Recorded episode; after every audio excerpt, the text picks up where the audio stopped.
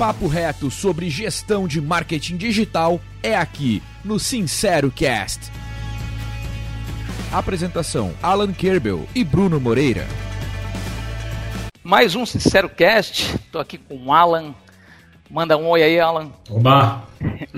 e um convidado muito especial, né? Nossa conversa hoje é com o Augusto Rocha, sócio e VP de vendas e marketing, né, da PM Web. PM Web é uma agência faz parte do grupo WPP, né, uma das maiores grupos de publicidade do mundo. Atende gigantes, né, do mercado, como Renner, Avon, Pão de Açúcar, LX, vou deixar o Augusto falar sobre isso. Augusto, são 12 anos, né, de PM Web, pelo que eu entendi, né? Por favor, se apresente, conta um pouco para nós essa história. Fala Bruno, fala Alan, cara, muito obrigado por me receber aqui no Sincero Cast. Eu ouvi os últimos episódios todos aí. Nessa última semana fiquei muito honrado de ser convidado por vocês e poder contar um pouco aí da nossa trajetória. Esse ano eu completo 13 anos de, de PM Web. A gente teve a oportunidade nesse período aí de crescer algo como 100 vezes em 13 anos. É, acho que a gente acompanhou o volume do nosso mercado. Quando, quando eu vejo eu, eu fico pensando, pô, será que a gente fez muito, cara, tendo feito isso? Aí eu lembro que o Google foi feito depois da gente, eu fico pensando, porra, o quanto eu deixei de fazer e quanto eu ainda tenho que fazer muito mais, né? Mas é isso, cara. Muito obrigado por estar aqui podendo ter essa conversa com vocês, falar um pouco sobre é, venda, sobre marketing, mas principalmente sobre as minhas paixões, que são o CRM, a experiência dos clientes e como que a gente pode colocar todo mundo a bordo desse, desse mundo que junta informação e relacionamento para gerar mais venda, mas principalmente para deixar clientes mais felizes. Ótimo, Augusto. Eu vou começar já aqui, tá, te fazendo uma pergunta, né? A PMWeb oferece né, soluções né, muito além de servir de agência, né? Uh, vi que tem plataformas de e-commerce para hotelaria, né? O CRM que você acabou de dizer, né? Então eu queria entender tá, algumas coisas bem de bem práticas, né? Que são é, essas soluções que a PMWeb tem, a PMWeb tem são soluções que foram desenvolvidas dentro de casa, são aquisição de mercado. Me conta um pouquinho desse, desse, desse trabalho da PMWeb até nesse, no mercado Martech. Bom, vamos lá, Bruno. A gente tem aqui, na verdade, três unidades de negócio que cada vez mais vão parecer para o mercado também empresas diferentes, né? Duas empresas tech, então duas travel, uma travel tech, uma retail tech e uma empresa especialista em, em marketing services, né? Então, serviços de marketing focado em CRM. Como é que isso se formou? 2008, cara, a gente já tinha uns 12 anos, decidimos trabalhar com CRM e marketing digital somente para hotéis e resorts. A gente já tinha na nossa base de clientes um cerca de 100 hotéis que já eram já estavam trabalhando conosco e que viam um valor muito grande na nossa plataforma, porque naquele momento estava rolando uma transformação muito grande no mundo. E pela primeira vez, hotéis podiam vender diretamente para os seus clientes. Porque antes da internet e do e-commerce, esses hotéis nunca, nunca puderam vender para os seus clientes finais. Eles tinham que vender através de intermediários. E aí, no meio dessa mudança, para você vender direto, você precisa se relacionar com as pessoas ou gastar muito com mídia. É por isso que os dois maiores investidores do Google é Booking e Expedia, gastam aí na casa 13 bilhões de dólares em mídia por ano para vender hotel. Muita gente acha que o negócio de e-commerce, de produto, é o maior segmento anunciante no mundo, mas é o de turismo. Então foi nessa pandemia maluca que a gente vive que o Google teve o primeiro drop de receita da sua história ali no segundo trimestre do ano passado, quando o turismo segurou esse investimento. Aí, esse ano de 2008 foi um ano de tomada de decisão que a gente precisou dizer um não Tá? A gente disse um não, não, na verdade. A gente disse vários não. A gente disse não para tudo que não fosse hotel e resort, para a gente criar a nossa oferta de valor, que era uma oferta baseada em CRM e e-commerce, criando um ciclo virtuoso, trazendo dado de dentro do sistema de gestão do hotel, transformando esse dado, encontrando perfis de clientes, relacionando com ele por canais diretos, e-mail, SMS, levando ele para dentro do site, tendo um motor de reservas integrado novamente com o PMS e pegando o cara que tinha gasto mil reais numa diária só que ele tinha gasto mil reais com a CVC, por exemplo, e o hotel tinha recebido 700 reais, 30 dias depois que o cara foi embora, e vendendo pelos mesmos mil reais direto para o cara.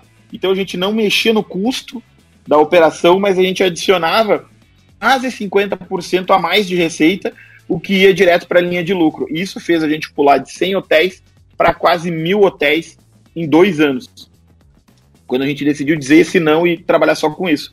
Quando a gente teve esse crescimento, só com tecnologias criadas por nós, a gente viu que a gente tinha dominado o mercado. E aí, beleza, que era o nosso foco naquele momento, que eram grandes redes e redes e grandes hotéis, né? Marcas grandes que tinham um volume para ter esse, esse tipo de investimento. E a gente decidiu, beleza, vamos sair e espalhar esse negócio pelo mundo. Só que quando a gente decidiu espalhar pelo mundo, cara, a gente foi, bom, vamos para Portugal, a gente já tem cliente lá, tem muita gente de Portugal que tem operação no Brasil, e a gente pegou o pior momento de Portugal na história. Aí beleza, então não funciona Portugal, vamos pro Chile. A gente pegou dois terremotos em três meses. Porra, nós vamos acabar com o mundo se nós for, formos seguir com essa nossa expansão. Então a gente decidiu é, olhar para o Brasil. Naquela época, a, o Cristo Redentor estava subindo na The Economist, né? Então, pô, o Brasil é, é a bola da vez, vamos, vamos olhar para cá. Então a gente resolveu expandir e atender outras áreas do, do turismo. E quando a gente foi olhar a nossa capacidade de software naquele momento e o que era necessário para atender uma companhia aérea, existia uma distância muito grande. E a gente criou um projeto para começar, ah, como é que a gente vai fazer esse negócio crescer, velho? Pô, aí eu saí da operação de vendas e fiquei um ano parado, assim. Na verdade, hoje a gente chama isso de incubado, aceleração. Mas na, naquela época, porra, ainda bem que eu não fazia terapia, porque ia dar um trabalho enorme para minha psicóloga, porque uh, eu, eu, não sabia muito bem o que, que eu fazia e eu não sabia muito bem onde eu queria chegar, mas eu sabia que eu precisava daquele tipo de movimento. Quando a gente assinou com o Danny Springer, que era o CEO da Responses, a venda de parte da PM Web, em 2012, né, uma empresa do Vale do Silício, que fez essa jornada de investimentos aí, A, B, C, aí fez a IPO em 2011 e a gente se conheceu, ele me explicou que isso que eu estava fazendo chamava-se Corporate Development, então, que é uma função bem relevante no desenvolvimento dos negócios. Então, eu fiquei procurando vários modelos de negócio para a gente crescer, encontrei a Responses, que era líder em varejo, tecnologia e serviços financeiros, e também turismo e era uma Martech muito antes da gente chamar as empresas de Martech. E aí, pô, surgiu uma, por, uma, por, um, por uma automação comercial. Eu deixei lá os meus dados num formulário e recebi um e-mail do Thiago Freire, meu grande amigo, que se tornou meu grande amigo. Marcamos um call, falamos. Rapidamente eu entendi. Isso aí é uma coisa que eu gosto muito. O Michael Gladon, no livro dele, Blink, fala sobre isso, né? na hora que eu tava falando com o cara, nos primeiros dois minutos, eu entendi que o cara queria expandir pro Brasil e que a gente era o veículo para isso. E aí a gente marcou uma reunião na outra semana, já tivemos a sorte, meu sócio estava indo para São Francisco, perdão, estava indo para Las Vegas e aí pegou um voo para São Francisco, sentou lá e pum, a gente estava no meio do Vale do Silício e o cara queria um projeto para chegar no Brasil e na América Latina. Aí não era mais tecnologia nossa, mas nessa jornada, Bruno, a gente trouxe várias soluções gringas para o Brasil. E deu tudo errado, tudo que tu imaginar de errado deu, entendeu? Da gente tra trazer o cara, dois meses depois o cara ser comprado por um concorrente nosso, e a gente tinha feito uma base de cliente pro cara que nós perdemos tudo, trazer tecnologia, não conseguir replicar, trazer um modelo de negócio e não acertar o um modelo de serviço. Tudo isso a gente foi errando. Até que quando chegou essa oportunidade com a Responses, a gente. Não, agora a gente não vai errar. A gente fez um grande projeto em uma semana e foi para os Estados Unidos, mostrou para os caras os caras receberam esse projeto lá e, fala, e a resposta dele foi simples. Era uma reunião de duas horas, acabou virando oito horas. Ele falou: Não quero uma aventura no Brasil, eu quero comprar parte da tua empresa. A gente, beleza. A gente foi para esse processo de MA, que é super tranquilo, rápido, né? Sem nenhuma. ninguém fica nervoso, não dá nenhuma ansiedade. Uhum. Levou só seis meses e eu descobri a, o que, que significa estômago de aço. foi, foi um grande aprendizado. E aí eles vieram para cá, a gente fez essa transação em março de 2012, e aí começa uma grande história de sucesso. Só que o, o primeiro episódio da temporada, Alan, é uma loucura, porque a gente passa nove meses sem conseguir fazer uma venda da solução deles. A solução deles era usada pelo Facebook, pelo Twitter, o Airbnb, 15 companhias aéreas diferentes, grandes varejos americanos, só que a gente esqueceu de ver um negócio chamado preço. Isso é uma dica que eu dou para quem estiver ouvindo. Toda vez que for fazer um plano de negócio, dá uma olhadinha no preço. a prática, a prática no Brasil de plataformas de cross-channel marketing não existia. Tinha vindo uma empresa para o Brasil que tinha comprado uma empresa local, mas eles, ao invés de elevar a barra do mercado, eles resolveram se adaptar ao preço médio de mercado. Então, em média, o cliente tinha que pagar 15 a 20 vezes mais para contratar a gente. E fez a gente aprender muito, cara. Eu acho que eu aprendi mais naqueles nove meses do que na minha vida inteira. E, e foi muito não, assim, a gente ouviu muito não. Até que a gente entendeu que replicar o modelo americano, o, não sei se vocês já leram Receita Previsível do Aaron Ross, né? Uh, no primeiro, nas primeiras páginas, o Aaron Ross fala que quando ele sai da Salesforce, ele vai prestar consultoria na Responses. É a primeira empresa que ele presta consultoria. E aí ele prestou consultoria lá para o Scott Orish, né, que era o equivalente a meu chefe, na época, e ele tinha um modelo, cara, altamente complexo de vendas, os passos e tal, que hoje faz total sentido. Mas volta oito anos atrás, nove anos atrás, não era bem assim. É, qualificação de venda, não, cara, eu já tô falando com o cara, eu, já é o cara, não preciso qualificar ele agora. E aí a gente teve que pegar todo esse modelo valiosíssimo, jogar fora e criar do zero, e aí eu entendi o que é a tal da tropicalização. Hum. E aí a gente teve que tropicalizar o modelo. E deu, aí deu certo, cara. Aí quando a gente fez a primeira venda, em menos de, de 18 meses, a gente já tinha 50% do faturamento do e-commerce no Brasil usando a tecnologia da Response. Então a gente passou aí sim a trabalhar com plataforma de terceiro. Mas quando tu abraça, uh, Bruno, a, o Vale do Silício, cara, é diferente de uma viagem com a Startse, sabe? Uh, tá abraçando o que é legal e o que vai te surpreender. E aí um dia a gente acordou de manhã e a Oracle tinha comprado a Responses direto em Nasdaq. Então o meu sócio tinha deixado de ser a Responses e virado a, virado a Oracle. E aí a tecnologia que a gente trabalhava, que era nossa, porque a Response era a gente, tinha virado uma tecnologia da Oracle. E aí, nesse momento, inicia uma segunda fase. Então a primeira fase, tecnologia própria. A segunda fase e meia, né? Se pensar o Mario Mario Bros é aquela do fantasma, ou aquela que só vai para pegar o Yoshi, né? Essa outra fase foi a seguinte: a gente usa uma tecnologia de um terceiro, mas que na verdade é a gente. E aí, quando a Oracle compra a Response, a gente passa a ser uma empresa que tem tecnologia própria e uma empresa que opera tecnologia de terceiros. E isso veio vindo, a gente fez algumas aquisições, e as aquisições que a gente fez, cara, eram de, era de a Intuitive Intelligence, ela trouxe uma tecnologia que era o Maximizer, e a Maximizer foi comprada pela Oracle para fazer parte da solução da Oracle. Então a gente fez um movimento de comprar uma empresa de serviço que era especialista numa plataforma. Então a gente avança dentro do nosso negócio de operar plataforma de terceiros. E aí, finalizando aí essa pergunta, que vocês viram que eu tenho bastante dificuldade de falar, né? A gente, a gente para fazer funcionar essa plataforma, a gente teve que avançar muito em infraestrutura de dados, processamento de dados, eh, serviços de dados, porque as empresas que a gente atende, atende no Brasil, elas não têm uma infraestrutura interna de dados muito robusta. Não é uma característica. E aí a gente desenvolveu isso internamente. A gente avançou em software, avançou em um monte uh, em, em serviço, em CRM, avançou muito nisso. E aí a gente viu que todos esses dados eles podiam servir para mais coisa do que apenas ser um insumo de uma estratégia de marketing cloud.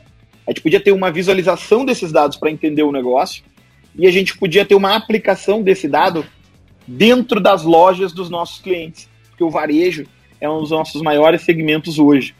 Então a gente passou a desenvolver tecnologia. Então, com todo o histórico de 25 anos de desenvolvimento de tecnologia, o aprendizado que a gente teve, porque a gente ajudou a Response a desenvolver o software com algumas interfaces e algumas outras coisas, enquanto a gente era uma família só, e todo esse aprendizado fez a gente criar essa nova divisão de Retail Tech, que toca hoje o Context e o 360. Então, assim, hoje nós temos serviços, tecnologias próprias e somos especializados em tecnologias de terceiro, principalmente o Oracle, Marketing Cloud e a Salesforce.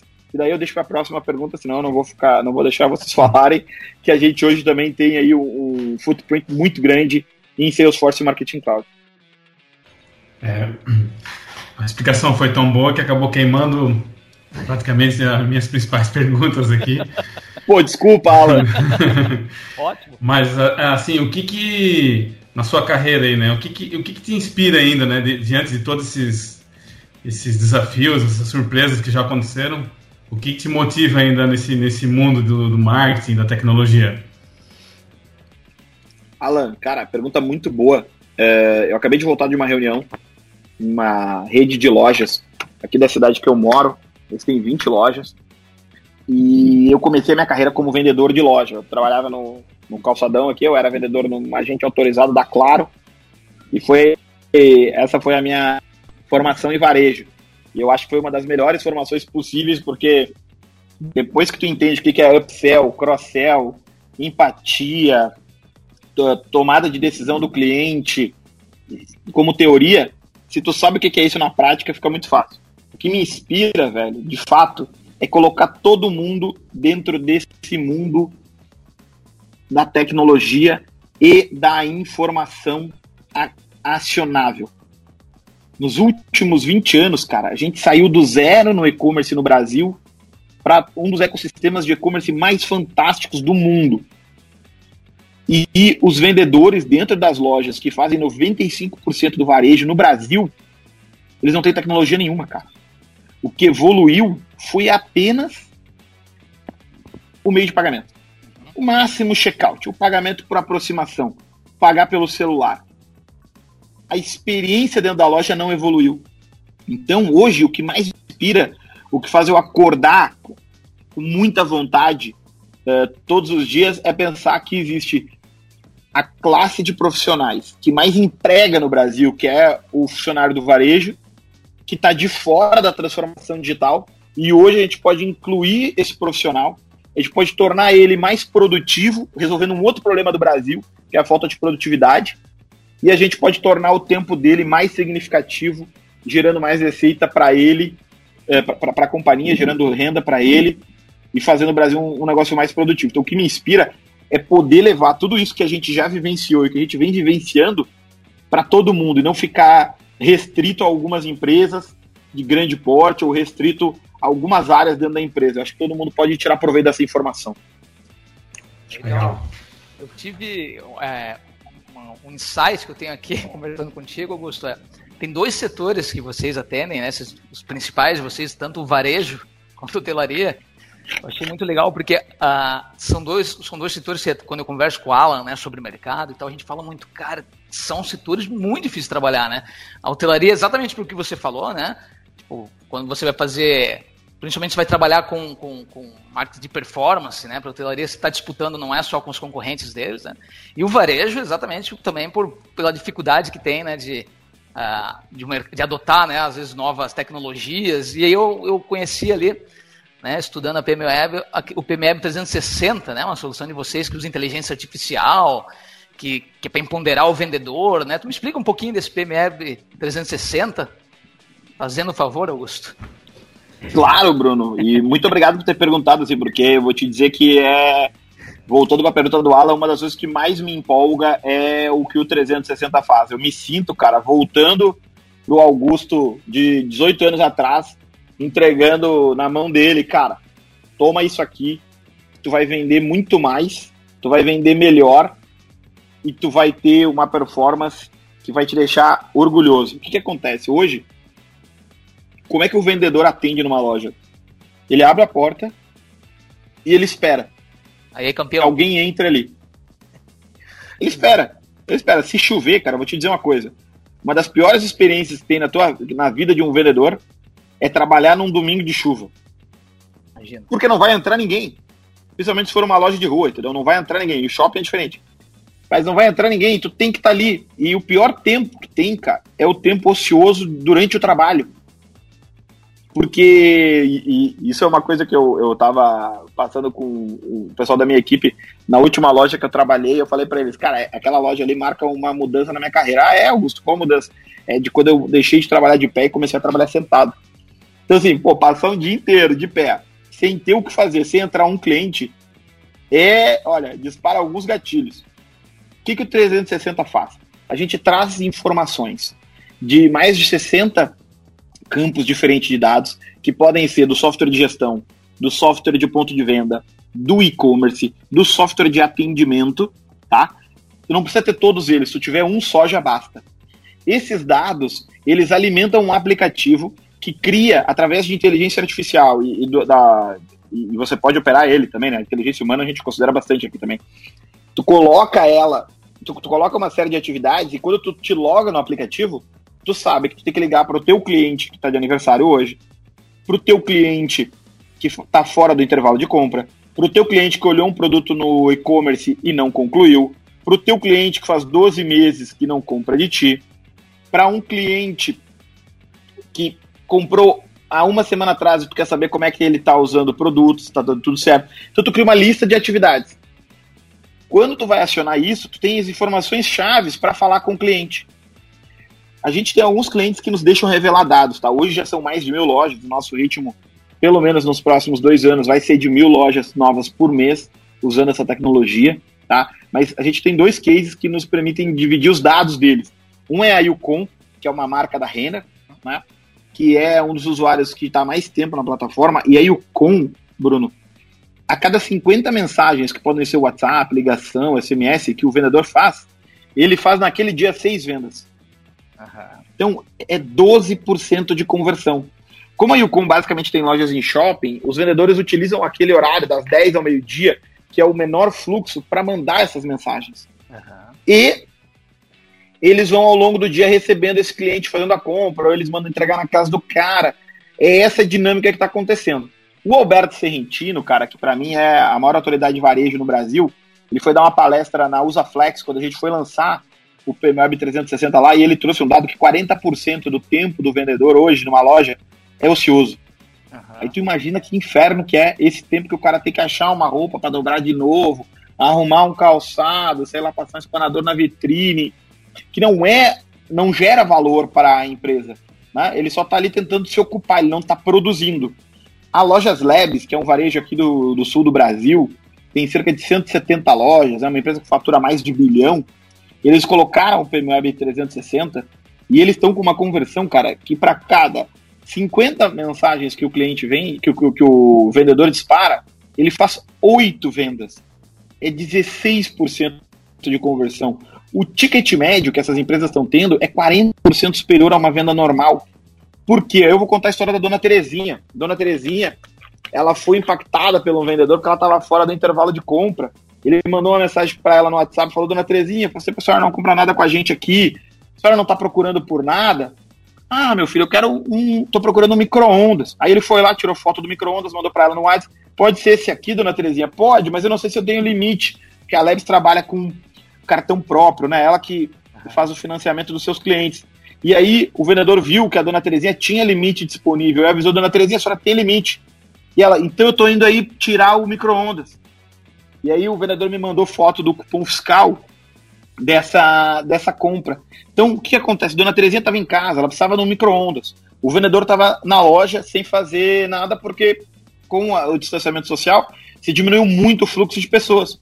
Ele recebeu a informação de que a Dona Terezinha era uma pessoa que ele deveria contatar. Ela já tinha comprado dele, ela tem relacionamento com a loja, ela tem crédito disponível e faz um tempo que ela não compra. Ele entra em contato com ela pelo WhatsApp, eles trocam informação com base em dados consolidados e ela vai na loja e faz uma compra.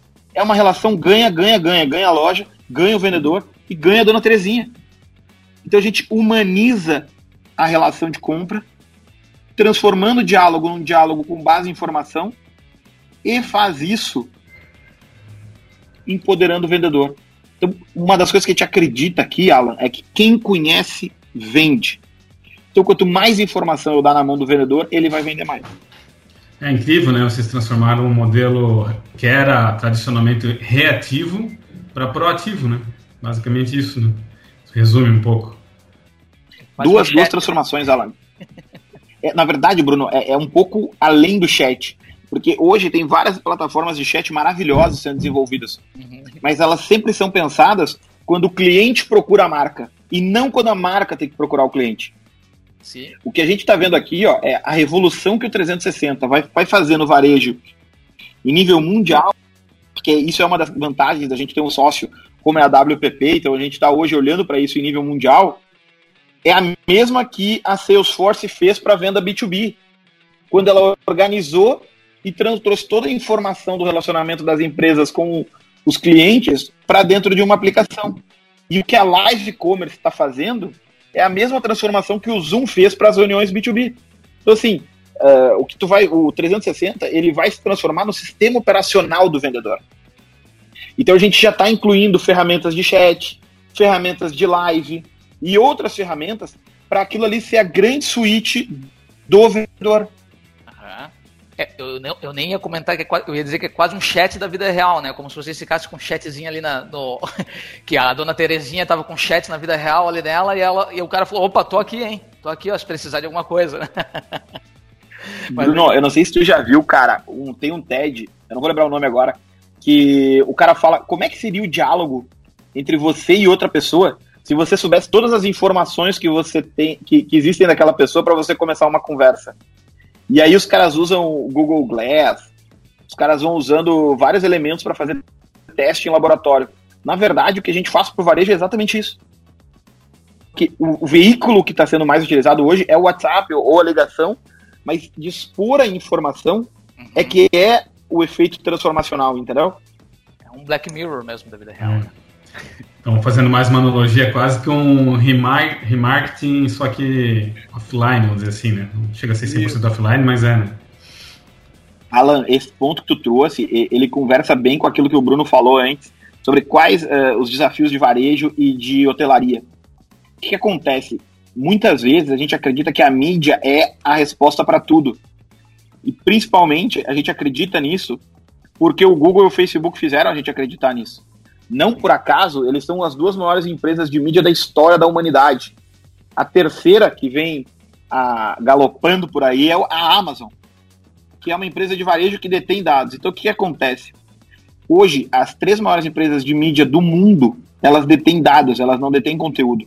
A gente acreditou durante muito tempo que o conteúdo geraria mídia. E a empresa que tem maior sucesso hoje na geração de receita com conteúdo é o Netflix, que não vende mídia. Então, a gente precisa entender a transformação para não entrar numa barca que já passou. Eu não estou dizendo aqui que o negócio da mídia vai acabar, não, entendam isso. Uhum. O que vai acabar é o negócio de que acredita que somente através da mídia vai conseguir falar com o seu cliente. Porque as empresas de varejo que mais são valiosas no mundo são aquelas que conseguem falar com todos os seus clientes sem depender da mídia. Interessante. E, e esse produto, e talvez outros do, do portfólio, é, eles estão posicionados nesse momento em, em grandes empresas, né? É, ou, ou estou enganado? Alan, tu não está enganado, mas isso está em transformação nesse momento. A gente está organizando e em breve a gente vai ter novidades aí de até mudança de nome, mudança de estrutura, porque essa solução ela é possível de ser utilizada por qualquer varejo. A gente quer que todo varejo no Brasil possa ter a sua solução de CRM na mão, ele possa ter esse sistema operacional do vendedor na mão. Então a ideia é que todo varejo tenha acesso. Normalmente a inovação parte não dos maiores, mas dos mais curiosos, né? Então os nossos clientes que já estão utilizando não são só os maiores varejos do Brasil, porque hoje, por exemplo, a Lebs tem uma solução que nem a Magazine Luiza tem. E a Magazine Luiza é o maior. Mas a Leves talvez seja mais curioso que a Magazine Luiza. Por isso que ela consegue ter. A Renner tem, a Usaflex tem, a, a WBG lá da, da Valguida com a Souk e a Ida também já está utilizando isso. Então, assim, eu tenho uma lista de clientes que estão começando a utilizar. A gente acabou de, de assinar agora com a Van, que é uma tem uma característica omnichannel totalmente diferente do mercado. Eu lembro quando saiu a notícia do IPO deles, que eles tinham uma participação pequena de e-commerce, eu li aquilo e fiquei pensando, cara, a Van tem uma capilaridade, uma relação com o cliente que ela não vai depender do e-commerce, mas ela usa o digital para levar o cliente para dentro da loja. E quando ela faz isso, ela gasta menos com mídia e ela tem mais margem. Por isso que quando tu olha o DRE deles, ele é tão maravilhoso, porque ela atrai o cliente para dentro da loja e lá ela aumenta o ticket médio, o cara tem o cartão da loja ele usa o cartão da loja. Então é uma relação super ganha, ganha, ganha. O cliente ganha com o entretenimento, a van ganha com o ticket médio e o custo da operação se paga porque o cliente faz um, ele retira diretamente na loja. Então assim, os curiosos estão saindo na frente, mas a gente tem cliente aqui que tem oito lojas e já está usando. Tem cliente de uma loja. Perfeito. Eu vou, Augusto, eu vou agora para te fazer uma pergunta que está que vai mudar um pouco de assunto, mas que a gente sempre faz aqui no, no Sincero Cast, que é sobre gestão, tá? Uh, a APM Web, com todas os teus, as tuas possibilidades de serviço né, que vocês entregam, uh, atende gigantes. Mas o que, que eu queria entender, né? Primeiro, a entrada de um cliente novo hoje na PMWeb, né? Tipo, existe um processo hoje para buscar novos clientes e quando ele entra né, na PMWeb, como é que é o processo de vocês desde a criação da estratégia tá? Até o, né, o, a, em relação a ferramentas que vocês usam no dia a dia para fazer esses processos de estratégia e a operação do cliente? Conta um pouquinho para nós aí da cozinha da, da PMWeb. Bruno, é, é bem interessante a gente olhar por esse ponto, porque realmente eu falei que são três negócios, lembra? Uhum. Então, assim, o primeiro negócio original lá de, de Travel Tech, que a gente tem essa operação para hotéis, ele tem toda uma dinâmica cada vez mais de software, mas também tem uma dinâmica de serviço, como uma agência de marketing digital. Para alguns clientes nossos, em hotelaria, nós somos essa agência de marketing digital. Desde a criação, passando pela mídia, tudo isso a gente faz para eles, mas claro, principalmente CRM e e-commerce o negócio de CRM e marketing services, nós nos assemelhamos muito ao que o mercado chama de agência.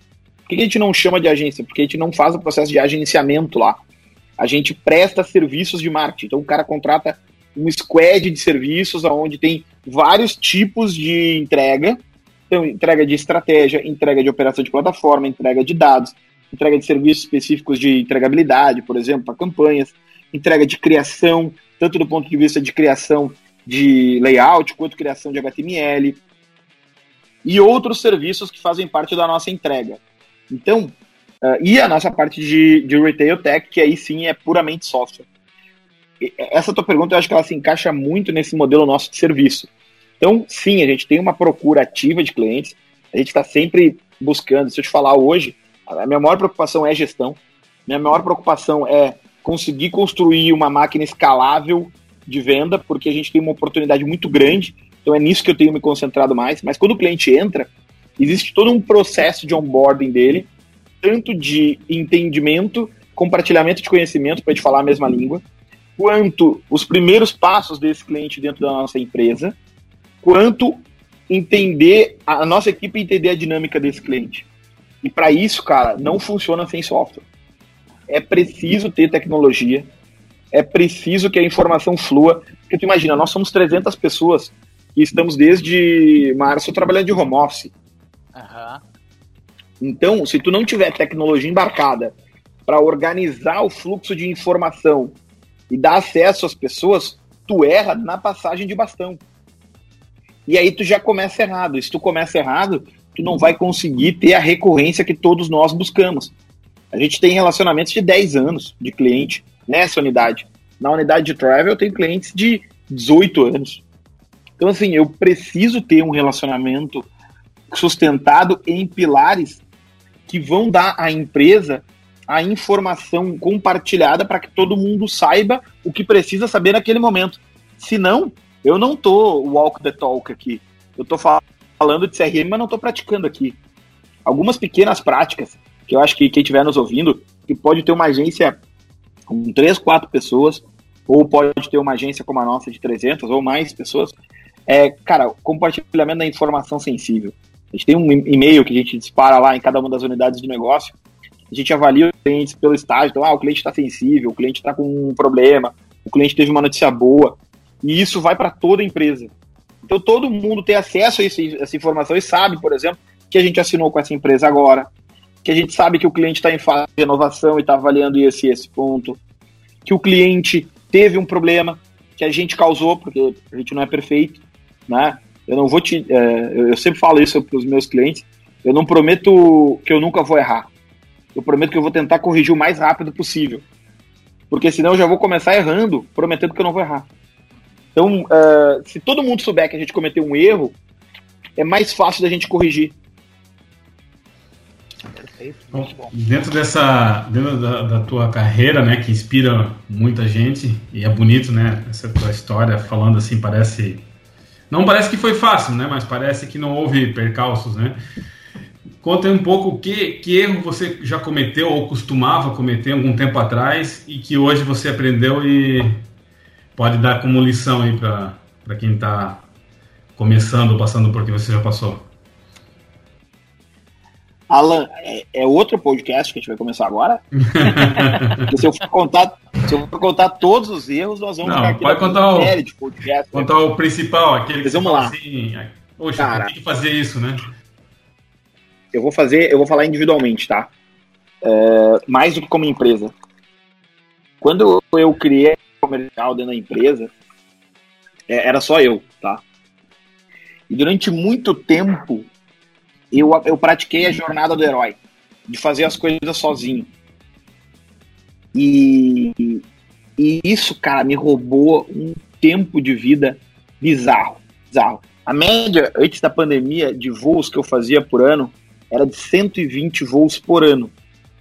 Então, uh, se tu imaginar, cara, todos os eventos, todas as uh, reuniões, eu estava sempre presente porque eu acreditava muito nessa necessidade de eu estar tá lá e eu deixava de gastar o meu tempo formando um time na área de novos negócios, porque eu achava que eu ia produzir mais se eu estivesse vendendo do que eu estivesse formando um time. E isso uh, eu nunca vou saber quanto isso custou. Porque, ah, beleza, gente cresceu 100 vezes em 13 anos. Tá, mas e quanto eu deixei de crescer? Esse número eu não sei quanto que o meu mercado cresceu e quanto que eu não cresci. Então, um dos, um dos principais erros que eu cometi, que eu hoje tento não cometer, mas eu tenho que lembrar todos os dias, é construir processos replicáveis, mesmo em negociações de grande porte. Vai, vocês vão acreditar, eh, vocês vão ler várias vezes, até o Aaron Ross no livro dele ele fala que esses grandes negócios, os negócios de milhões e milhões de reais, na casa de dezenas de milhões e tal, eles nunca vão ser fechados mediante um processo. Eles envolvem relacionamento, eles envolvem outras coisas. E o que eu aprendi, cara, é que não é assim. É um processo, sim. Tem que ser organizado, tem que ter mais pessoas envolvidas. Então, esse foi, foi o principal erro. Que eu acho que eu estou tentando não, não cometer mais, mas vou te dizer que às vezes dá uma, dá uma coceirinha de tentar estar em todos os lugares ao mesmo tempo. E com essa dinâmica de reuniões de vídeo, é interessante que a gente sai de um lugar para o outro numa, literalmente numa fração de segundo. Agora, tem outros erros é, que vale a pena a gente dividir, né? E talvez, se a gente for olhar a oportunidade, não saber a hora de parar de insistir em algumas oportunidades. Isso é bem importante. E, e às vezes a gente está insistindo no negócio, o negócio não dá, dá dando certo, e, a gente vai lá e ouve o, o é, frase de coach, né, cara? Nunca volte atrás, ou faça, tente mais uma vez e tal. Cara, uma das premissas é: se não deu certo, corrige, cara. Não insiste no que não vai dar certo. Uh, se está tudo caminhando para não dar certo, talvez não dê certo mesmo. E, e, entender isso não é que você vai parar de tentar, é que você vai tentar de outro jeito. E, e o, o, meu erro individual, eu, eu, vou trazer, que é outro bacana, é o seguinte: lembra quando eu falei que a gente, em 2008, foi trabalhar só para hotéis e resorts? Sim. A gente tava numa. Tinha oito pessoas na sala, tinha uma que foi totalmente contra isso. Fui eu. Então, eu achava que a oportunidade era tão grande que eu tinha que correr para todas elas. Ela foi sentado numa sala com outras sete pessoas e as sete pessoas falando: não, cara, não adianta a gente querer ter todas as oportunidades, que a gente não vai conseguir captar. Vamos escolher uma delas e vamos ser o melhor nisso. Então, se eu não tivesse ouvido os outros, eu, e aí não é um erro, mas é um aprendizado bacana, é, cara, se o grupo que tu tá fazendo parte tomou uma decisão, mesmo que ela não seja tua, abraça ela. Porque senão não vai ser um grupo. A gente vê muita empresa que o cara toma uma decisão num grupo e a decisão foi tipo, era sete pessoas, foi 4 a 3 Esses três não compram a decisão. O americano chama de buy-in, né? O cara não fez o buy-in. E aí, aí a empresa não vai para frente, cara. Pode ser uma startup, pode ser uma multinacional.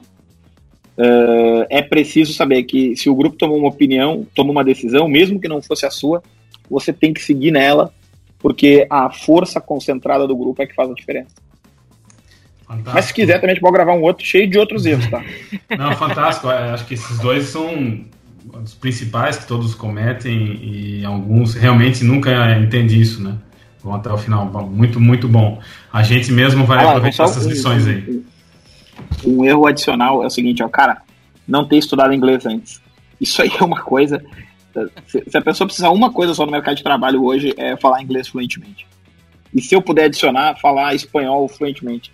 Cara, eu contratei uma pessoa, nunca vou esquecer, porque chegou o currículo dela, ela não tinha experiência nenhuma na nossa área, mas ela falava sete idiomas. Eu falei, cara, contrato. Se o cara aprendeu sete idiomas, ele vai se dar bem aqui. Dito e feito, o cara teve uma trajetória super legal com a gente. A gente está no mercado global, a gente tem oportunidades globais. E você, por não falar outro idioma, você limita o seu mercado potencial de 7,7 bilhões de pessoas para 0,2 bilhão, bilhões de pessoas. Sim, show. Muito bom. Augusto, foi muito rica essa conversa. Até, é, eu já esperava que ia ser boa, mas foi melhor ainda do que eu esperava. É, foi muito legal, tá? Eu vou te, vou te acompanhar de perto, vou te ter como um coach. Você vou ficar te olhando. Foi muito legal. Ah, para finalizar, se quiser deixar algum recado aqui para os nossos ouvintes, fique à vontade. É, só tenho a agradecer mesmo pelo teu tempo. Bruno, Alan, cara, obrigado por vocês é, me convidarem, né? Obrigado por, por eu poder estar aqui conversando com vocês, com os ouvintes de vocês. Obrigado pro pessoal que está nos ouvindo. É, eu já falo rápido, então quem ouviu acelerado deve ter ouvido mais rápido ainda. O, o ponto que eu queria dividir aqui para encerrar é, cara, sigam a gente lá no PMWeb, pode me seguir lá no LinkedIn, uh, Guto Rocha, na, no Instagram, onde for. Não sou influencer, tá? Mas eu, eu, eu, vocês vão ver lá que tem muito mais foto de vinho do que de negócio. Mas eu acho que quando a gente conversa, quando pessoas inteligentes se disponibilizam a conversar, elas saem mais inteligentes. Né? Muitas vezes a gente ouve o cara que quer falar sozinho. Esse cara que está falando sozinho, ele nunca vai ser mais inteligente do que ele já é. Então, assim, ó, obrigado por, por a gente ter essa oportunidade. Contem comigo. E as pessoas que estiverem nos ouvindo quiserem trocar uma ideia, eu estou sempre à disposição, tá? Minha agenda é uma loucura, mas eu aprendi uma coisa desde cedo. Se você precisar que alguém faça alguma coisa, peça para quem está mais atarefado. Porque o cara que não está fazendo nada provavelmente vai esquecer que tem que fazer isso aí para ti. Então, assim, me chama que eu vou querer conversar com vocês. E se vocês puderem me ajudar a colocar o 360 na mão de cada vendedor do Brasil, eu certamente vou ter um tempo para conversar com vocês. Show de bola. Valeu, muito obrigado. Obrigado, obrigado, Augusto. Tchau para você. Até mais. Valeu. Sincero Cast. Produção Ekite. Plataforma de gestão de marketing digital. Acelere sua equipe. Decole suas campanhas.